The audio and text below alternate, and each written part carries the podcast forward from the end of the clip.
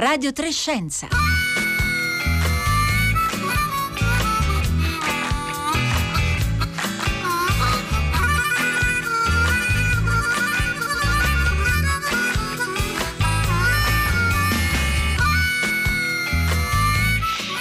Qualche secondo prima delle 11.31 minuti, un buongiorno da Elisabetta Tola a tutte le ascoltatrici e gli ascoltatori, ben ritrovati qui a Radio Trescenza. Oggi martedì 2 marzo parleremo oggi nella nostra puntata di, di scuole, di scuole che nuovamente in tante città d'Italia sono chiuse, anche nella città da cui vi sto parlando, Bologna, ma prima, prima di eh, immergerci appunto nella situazione delle scuole italiane vogliamo davvero ringraziarvi eh, tutti, ascoltatrici, ascoltatori, amici di Radio Trescenza, per tutti i messaggi e per tutta l'immensa ondata di affetto scusate, e di ricordi che avete voluto condividere con noi eh, dalla giornata di ieri e anche fino a, le, eh, a stamattina eh, per, eh, per, la scomparsa della nostra cara Rossella Panarese. Allora oggi vogliamo iniziare proprio con lei, con la sua voce, in una puntata speciale in cui gli ospiti sono proprio dei giovani studenti. Ascoltiamola insieme. Se dovrei essere un animale, sceglierei mm, il leone perché ha una, ha una cresta che mi piace molto. Il mio animale preferito è la giraffa. Io però vorrei essere una farfalla perché ho un sentimento di libertà. Il coniglio è carino, è morbido, è bianco. Dovete, dovete, vederli perché sono veramente bellissimi. I nostri ospiti, bambini e bambine della classe quinta E dell'Istituto Comprensivo Grassi di Fiumicino perché un po' si nascondono, perché si vergognano di ascoltarsi, un po' alzano le mani, vogliono fare le domande, invece vi, non, vi, non, vi, do ancora il microfono perché siccome Gian, Gian Umberto Accinelli stavamo parlando del fischio dello scarafaggio fischiatore, allora facciamo sentire un altro insetto che, che, so, che rumore fa? Boh, non, come possiamo definirlo? La, la, falena testa? Ma è difficile da. Diciamo che fa una specie di squittio. Squittio. Mm. Allora, non è un topo, ma è una falena. È una falena, si chiama la falena, eh, la sfingide testa di morto, la Cherontiatropos. Che per fare una citazione è cinematografica. È famosissima perché ha partecipato al silenzio degli innocenti. Ascoltiamola.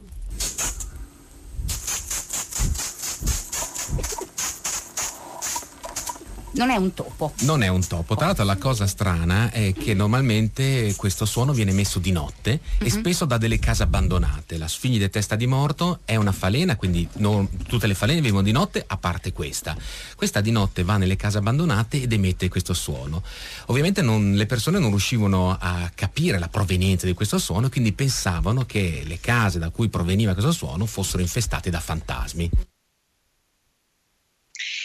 pensavano che eh, le case fossero infestate da fantasmi e così avete sentito in dialogo con i giovani studenti ma anche con eh, un ricercatore Rossella Panarese, la nostra autrice e conduttrice qui Radio Trescenza e molto altro per tutti noi di eh, Radio 3. Questa era una eh, parte di una serie di 12 puntate che sono andate in onda tra gennaio e marzo del 2017 in collaborazione con il progetto Articolo 9 9 della Costituzione, un progetto organizzato dal Ministero dell'Istruzione e Ricerca, quindi dal MIUR con la Fondazione Benettone. Allora, ehm, con la presenza, ecco, come avete sentito, degli studenti proprio in studio. Questa puntata fa parte di una playlist, eh, si chiama Fuori Registro, sono 12 puntate su diversi temi scientifici che abbiamo eh, riproposto anche nei mesi scorsi proprio per le scuole in questo periodo di didattica eh, a distanza. Le trovate nel menu menu raccolte della pagina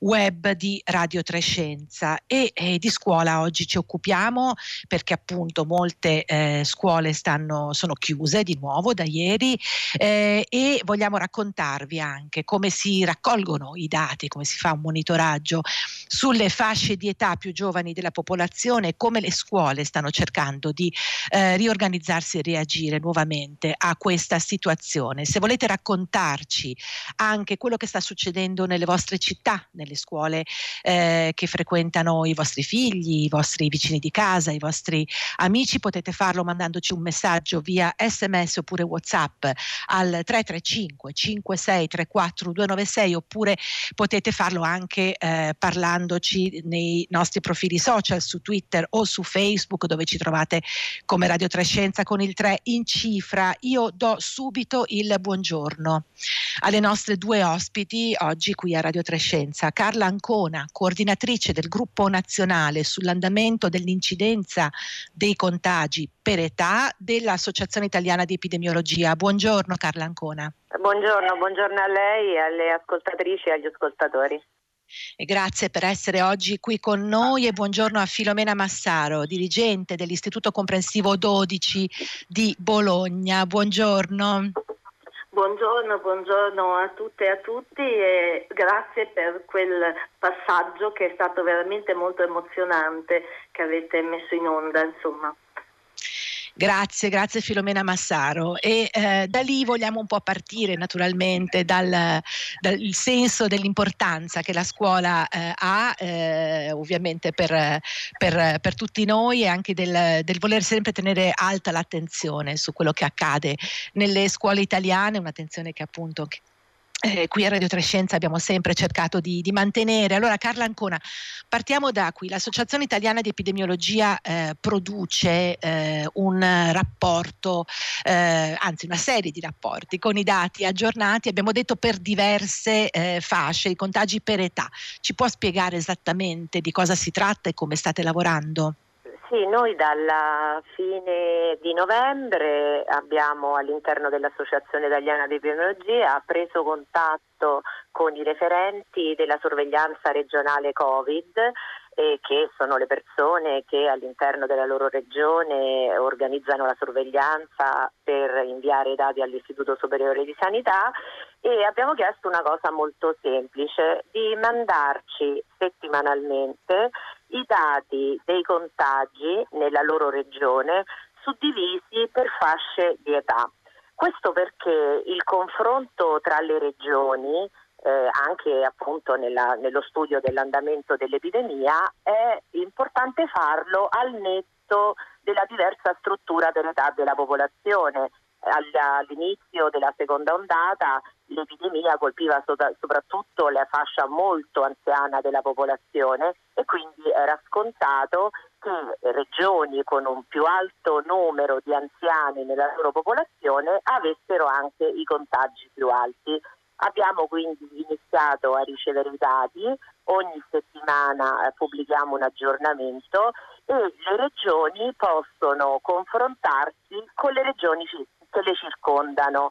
Questo perché eh, ogni, in questa epidemia la mh, disponibilità dei dati è stato sempre il punto fondamentale per la ricerca, cioè lo è sempre, possiamo fare ricerca se abbiamo i dati e le regioni hanno i loro i dati, ma non quelli delle regioni intorno. Quindi è stato importante eh, mettere a disposizione queste informazioni e quindi in questi mesi, nell'ultimo mese, soprattutto a febbraio, stiamo studiando quello che succede nelle fasce più giovani delle popolazioni, cioè quello che succede ai bambini, ai ragazzini e ai ragazzi e eh, ci siamo accorti appunto che l'incidenza è in aumento, è in aumento ecco. in tutte le classi di età, L'ultimo aggiornamento è uscito stamani e ad eccezione della fascia 0, 2 e 3, 5 anni, tutte le altre fasce eh, fino ai 19 anni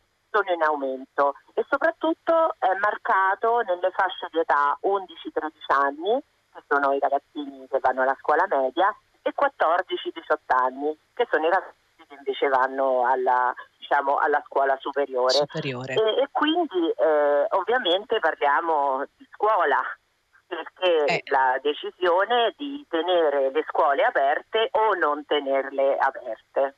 Ecco, su questo Carla Ancona, eh, le dico già, stanno arrivando già dei messaggi, già c'erano diciamo nelle ore in cui abbiamo annunciato questa puntata sui nostri profili social e abbiamo diciamo delle posizioni abbastanza marcate, chi, chi pro e chi contro. Ehm, ma c'è chi ci chiede se è possibile capire se il contagio avviene a scuola o no. C'è chi ci dice ovviamente in un ambiente chiuso l, l, eh, per quanto eh, appunto eh, le norme possono essere osservate, poi parleremo anche ovviamente con, con Filomena Massaro di questo, però il fatto che dei ragazzi stiano chiusi per più ore in un ambiente chiuso può aumentare la probabilità, c'è chi ci dice se le norme fossero tutte osservate non sarebbe così, non sappiamo dove si contagiano.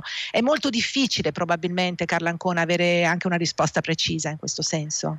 Sì, dunque, eh, allora, ehm, sicuramente gli studi che sono disponibili a livello internazionale ci dicono che ad ora le scuole non sono state dei focolai importanti di trasmissione. Questo perché la gran parte dei focolai scolastici a livello europeo ma anche internazionale si sono limitati a un, uno o due casi, casi. Però le scuole vanno monitorate soprattutto alla luce dell'aumento dell'incidenza che stiamo osservando in queste settimane proprio nella popolazione in età scolastica. Il consenso è che le scuole non sembrano amplificatori della trasmissione e che i casi nelle scuole riflettano semplicemente quella che è la prevalenza all'interno della comunità locale. Cioè la cosa che possiamo fare per mantenere le scuole sicure è cercare di ridurre in tutti i modi la trasmissione all'interno della comunità. È ovvio che se all'interno della scuola fosse possibile organizzare presidi sanitari mobili, cioè l'ASL che va nelle scuole per effettuare tamponi dentro la comunità scolastica, e quando dico comunità scolastica intendo studenti, insegnanti, personale non decente, non docente con cadenza regolare, questo potrebbe monitorare le infezioni e soprattutto bloccare subito la trasmissione. Quindi è vero che gli ambienti indoor, quindi tanti ragazzi chiusi nella stessa stanza, sono più a rischio di tanti ragazzi distanziati all'aperto, ma le mascherine ben indossate e soprattutto la ventilazione costante ambienti sicuramente riduce di molto la probabilità del contagio. Ecco, su quest'ultimo punto, Carla Ancona, passerei la parola a Filomena Massaro perché eh, le dico già e dopo ovviamente eh, eh, allarghiamo lo sguardo, però Filomena Massaro, molti degli ascoltatori e ascoltatrici che ci stanno scrivendo eh, puntano proprio su questo. Molte scuole non sono attrezzate per esempio per una ventilazione adeguata e via dicendo. Allora, voi avete fatto un lavoro molto importante nel corso dell'estate, eh, ci vuole raccontare come vi eravate attrezzati e come stava andando? Parliamo ovviamente nel suo caso delle scuole, lo dico per correttezza e, e, e precisione, delle scuole eh, diciamo della, della, zona bolognese. Abbiamo voluto fare un, un, focus particolare proprio su una città che in questo momento eh, si sta discutendo se entrerà o meno in zona rossa, quindi una città che proprio si trova eh, in, in, una situazione particolarmente critica. Eh, ecco, la, la parola eh, a lei, Filomena Massaro. Sì, grazie. Sì, intanto vengo proprio ora da una riunione in videoconferenza che abbiamo fatto con l'ASL e si attende proprio da un momento all'altro la dichiarazione di zona rossa perché l'ASL è fortemente preoccupata eh, della, insomma, dell'esplosione dei contagi e quindi questa è ormai praticamente una certezza. Dunque sì, noi come scuole Abbiamo lavorato dall'estate sicuramente diciamo, per tutte quelle operazioni, anche in collaborazione con gli enti locali, per ampliare eh, le aule laddove c'era la possibilità, eh, per distanziare diciamo, eh, la presenza degli alunni, quindi diminuire il numero di alunni per classe e eh, diciamo, rispetto al tema della ventilazione diciamo che in questi mesi c'è stato il fai da te che viene dal fatto che la ventilazione l'abbiamo realizzata attraverso l'apertura dei vasistas o comunque diciamo, un'apertura a rotazione diciamo, praticamente ogni ora delle finestre. Ecco, questo è stato diciamo, il tipo di eh, ventilazione che abbiamo fortemente suggerito e che a parte diciamo, nel, proprio in alcune settimane particolarmente rigide è stato davvero realizzato. Oltre al fatto che abbiamo incentivato nei docenti, noi tra l'altro diciamo, siamo scuola capofila nazionale eh, dell'educazione all'aperto, abbiamo fortemente incentivato anche eh, l'organizzazione eh, eh, di attività eh, didattiche all'esterno. Tutto questo nel territorio bolognese mh, devo dire che mh, eh, ha realizzato una situazione che la dottoressa indicava come una situazione diciamo piuttosto diffusa sul territorio nazionale. Certo. Quindi eh, eh, mi ritrovo pienamente, cioè le nostre scuole non sono state eh, focolai, ma diciamo sono stati degli, eh, come dire, delle casse di risonanza rispetto a quello che succedeva nella comunità, tanto è vero che l'attuale sospensione dell'attività didattica dai sei anni in poi eh, in questa zona arancione scuro è stata prevista proprio perché eh, i casi cominciavano ad aumentare, ma non in quanto cluster di classe, ma proprio diciamo come casi anche singoli, ma molto a macchia di leopardo e eh, che cominciavano appunto a diffondersi al punto tale che eh, sia noi come istituzioni scolastiche che lo stesso Dipartimento di Sanità faceva fatica poi a creare quei tracciamenti che sono fondamentali ecco. di cui parlava la dottoressa.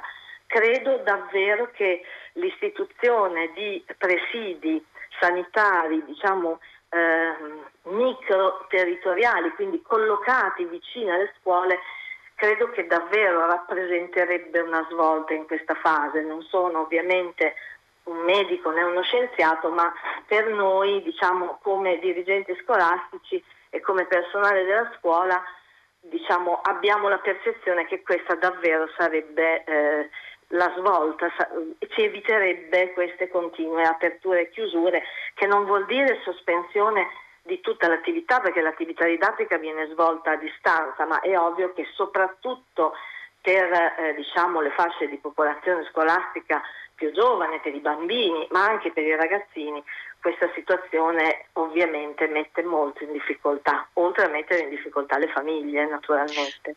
Certo, e su questo proprio oggi eh, su diversi giornali leggiamo appunto di manifestazioni, di proteste da parte delle famiglie, da parte eh, anche di, di, molti insegnanti, del fatto che eh, naturalmente ci sono anche norme non sempre forse così eh, facilmente eh, leggibili, nel senso che c'è eh, ovviamente l'indicazione a livello del Ministero della Salute, ma poi ci sono le ordinanze regionali, quelle comunali e via dicendo. Quindi su questo punto, il punto che sollevava adesso eh, Filomena Massaro. Carla, ancora, eh, tornerei con lei perché stanno arrivando ancora tanti messaggi. Ringrazio ancora le ascoltatrici e gli ascoltatori anche proprio per tutto il, il sostegno che ci state manifestando. Vi ricordo che questi messaggi vengono tutti pubblicati sul, sul nostro sito, ma ci sono anche dei messaggi puntuali proprio sul tema che stiamo affrontando. La questione dei micro presidi sanitari, Carla Ancona, fa un po' eh, forse luce, diciamo come, come, come idea e come strumento rispetto anche alla posizione dei eh, campionamenti eh, a, tam- a campio- scusate, tamponi a campione oppure del, dell'idea di fare il tampone a tutta la popolazione scolastica. Anche qui le regioni sono andate un po' forse in ordine sparso. Ehm, è possibile immaginare questa eh, ipotesi? Ci sono realtà nell'ambito del, del, paese dove è stata realizzata o, o, o è veramente una cosa che sarebbe auspicabile ma non possiamo fare? Allora, dunque, consideriamo che noi stiamo parlando di dipartimenti di prevenzione eh, super stressati, nel senso certo. con un personale tutto sommato limitato, che è un anno che non si risparmia in nessun modo e questa è la premessa, cioè per, i dipartimenti di prevenzione sono forse sotto organico rispetto a quello che invece servirebbe veramente nel territorio. E ci sono delle proposte operative, dei protocolli che anche la nostra associazione propone, per esempio con mobili- eh, modalità ehm, di fare i campioni, eh, di fare i tamponi nelle classi sottoponendo a campione, a rotazione eh, la classe. Per esempio non c'è bisogno di testare tutta la settimana tutti i ragazzi e tutti gli insegnanti perché credo che non sarebbe sostenibile proprio dal punto di vista anche economico, ma si potrebbe testare un sottogruppo che ogni settimana fa il test all'altro sottogruppo e via, e via dicendo. In questo modo, siccome la classe è comunque un gruppo chiuso, quando i ragazzi arrivano a scuola sono super controllati, non, non possono più andare nei corridoi, fare ricreazione, frequentare le biblioteche, stanno nella classe. Quindi come gruppo chiuso ha anche senso testarli un po' alla volta a rotazione. È chiaro che dobbiamo fare delle proposte operative che, come giustamente dice lei, siano realistiche. Un'altra cosa è di selezionare alcune caratteristiche delle scuole per esempio in aree eh, socio, magari più sfavorite dal punto di vista socio-economico, proprio per andare a combattere la dispersione scolastica, che è stato un gravissimo problema certo. in tantissime realtà del nostro territorio. Allora magari andiamo in quelle scuole a fare i tamponi, perché per quei ragazzi la scuola ha una valenza superiore voglio dire, può anche voler dire andare in un luogo sicuro per quelle ore, fare un passo. Quindi insomma ci sono tanti aspetti che devono essere considerati che non sono soltanto di scienza, ma sono soprattutto di politica. L'importante è che le decisioni politiche vengano prese sulla base delle informazioni che i dati diciamo, ci danno. Poi la decisione di chiudere o non chiudere è politica e ci tenevo a dire una cosa, prima sì. di chiudere un'attività commerciale, un ristorante, eccetera, si fanno tantissime diciamo, pensieri e si sono stabiliti dei ristori. Quali sono i ristori previsti per i ragazzi dopo un anno di questo tipo, a chiusure, aperture a singhiozzo? Sappiamo da tantissimi studi che i ragazzi stanno soffrendo moltissimo di questa situazione, quindi è importante che le decisioni vengano prese basandosi sui dati e non soltanto sulle emozioni. Ecco. Questo è un punto, eh, credo che su questo la, la, dirigente Filomena Massaro abbia molto da dire. Le, le, le aggiungo alcuni messaggi che stanno arrivando al 335 5634 296 e devo dire sempre un po' di, di con, con, due visioni che tendono a contrapporsi. Chi ci dice lavorando come insegnante, vo- vorrei dirle, come dice Luisa da Sabaudia, dice vorrei testimoniare che non è vero che lavoriamo in sicurezza, perché pochissimi rispettano le regole sul distanziamento eh, negli adulti, negli, negli studenti, insomma l'unica reazione che, che si ottiene a volte quando si cerca di richiamare è quella di un grande fastidio. Ci sono parecchi messaggi di questo tono, però c'è chi al contrario ci dice eh, conosco persone che così eh, stanno decidendo di abbandonare, no? oppure hanno chiuso il computer e non seguono più. Eh, Filomena Massaro, in effetti i, i, le due questioni sul, sul piatto sono entrambe eh, molto complesse, no? quella appunto sanitaria, del rischio sanitario e quella del, del rischio dell'abbandono o comunque della perdita di continuità dell'attività scolastica. Eh, immagino che vi siate confrontati molto tra dirigenti su questo. Sì, sì, naturalmente questo è un tema davvero da una parte complicatissimo e dall'altro delicato e quello di coniugare diciamo, eh, la, la, la, sfera della salute con la sfera di, non solo dell'istruzione ma anche dell'educazione, della relazione, quindi che comunque in qualche modo ha a che fare anche con un altro tipo di salute, no? che è quella anche psichica, psicologica, diciamo relazionale, eccetera. E ci siamo confrontati molto e ovviamente diciamo, ecco, eh, quella che è l'opinione pubblica, come spesso succede in questi casi, si divide, si spacca, si diventa manichei, quindi da una parte il bene e dall'altro il male e in realtà diciamo, appunto, la situazione è molto, è molto complessa.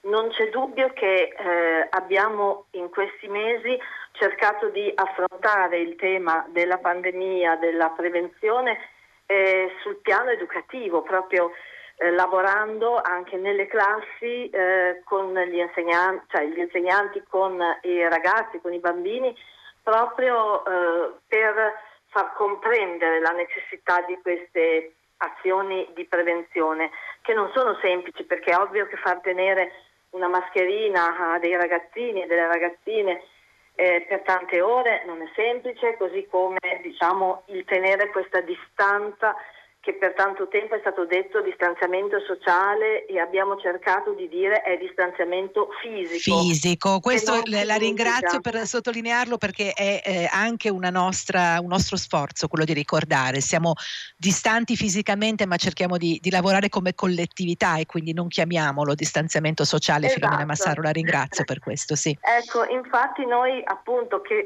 siamo per, proprio per definizione, siamo comunità e agiamo sempre appunto nell'ottica di lavorare insieme, di ragionare insieme, di risolvere i problemi insieme all'interno di una classe, all'interno di un gruppo. E, ecco, questa è un, una, dire, un'operazione educativa che abbiamo cercato eh, di, di, affrontare. Certo non è semplice, certo eh, dopo i primi mesi in cui all'inizio insomma, di settembre, quando il rientro era talmente una felicità per tutti, anche per i ragazzi più grandi che a volte faticano no?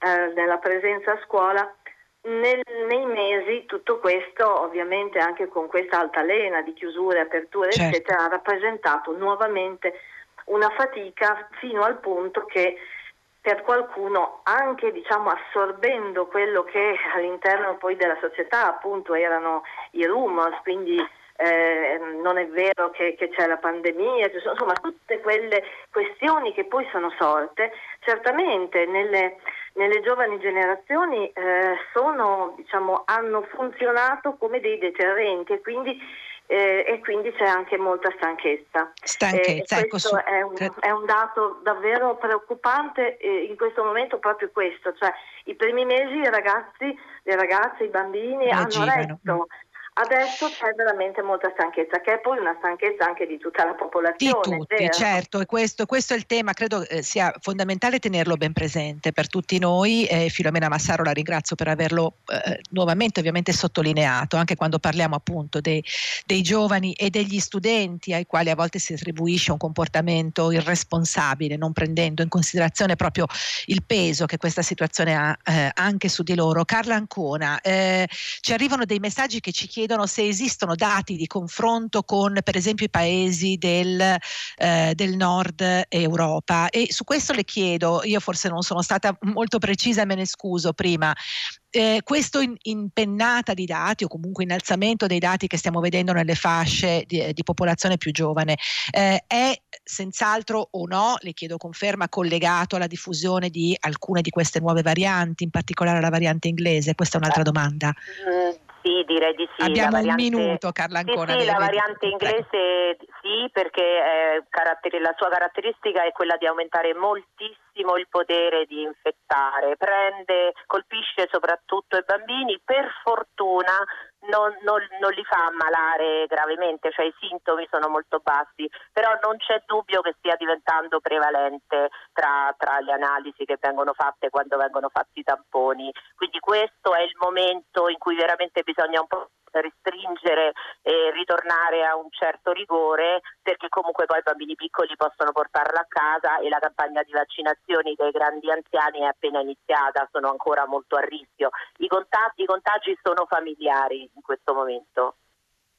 Allora, i contagi sono familiari in questo momento, le chiedo proprio un sì o un no, eh, abbiamo anche i dati di confronto con i paesi del nord Europa su questo? Sì, ce li abbiamo eh, con, con atteggiamenti diversi, Francia e Norvegia, scuole sempre aperte, Germania, UK, scuole sempre chiuse, Italia un po' e un po'. Io vorrei, eh, cerchiamo di andare a capire quali sono le aree più a rischio e lì prendiamo provvedimenti. In Sardegna non c'è bisogno di chiudere le scuole. Oggi. E questo, su questo punto direi che eh, la, eh, ringraziamo, ringraziamo Carla Ancona, coordinatrice del gruppo nazionale sull'andamento dell'incidenza dei contagi per età dell'Associazione Italiana di Epidemiologia e Filomena Massaro, dirigente dell'Istituto Comprensivo 12 di Bologna, che ci hanno aiutato oggi a capire un po' meglio come si raccolgono i dati, come si possono utilizzare anche per gestire la eh, questione dell'apertura e chiusura delle scuole, dei moniti che credo siano molto utili per tutti noi. Noi siamo siamo giunti alla fine di questa puntata di Radio Trescenza. Ringrazio ancora ascoltatrici e ascoltatori per tutti i eh, bellissimi messaggi che ci state mandando qui. Eh, vi saluta assieme a me tutta la squadra, Marco Motta, Francesca Buoninconti, Paolo Conte, Marco Cristilli e Marco Pompi. Ora il microfono passa al concerto del mattino da Elisabetta Tola. Una buona giornata a tutti.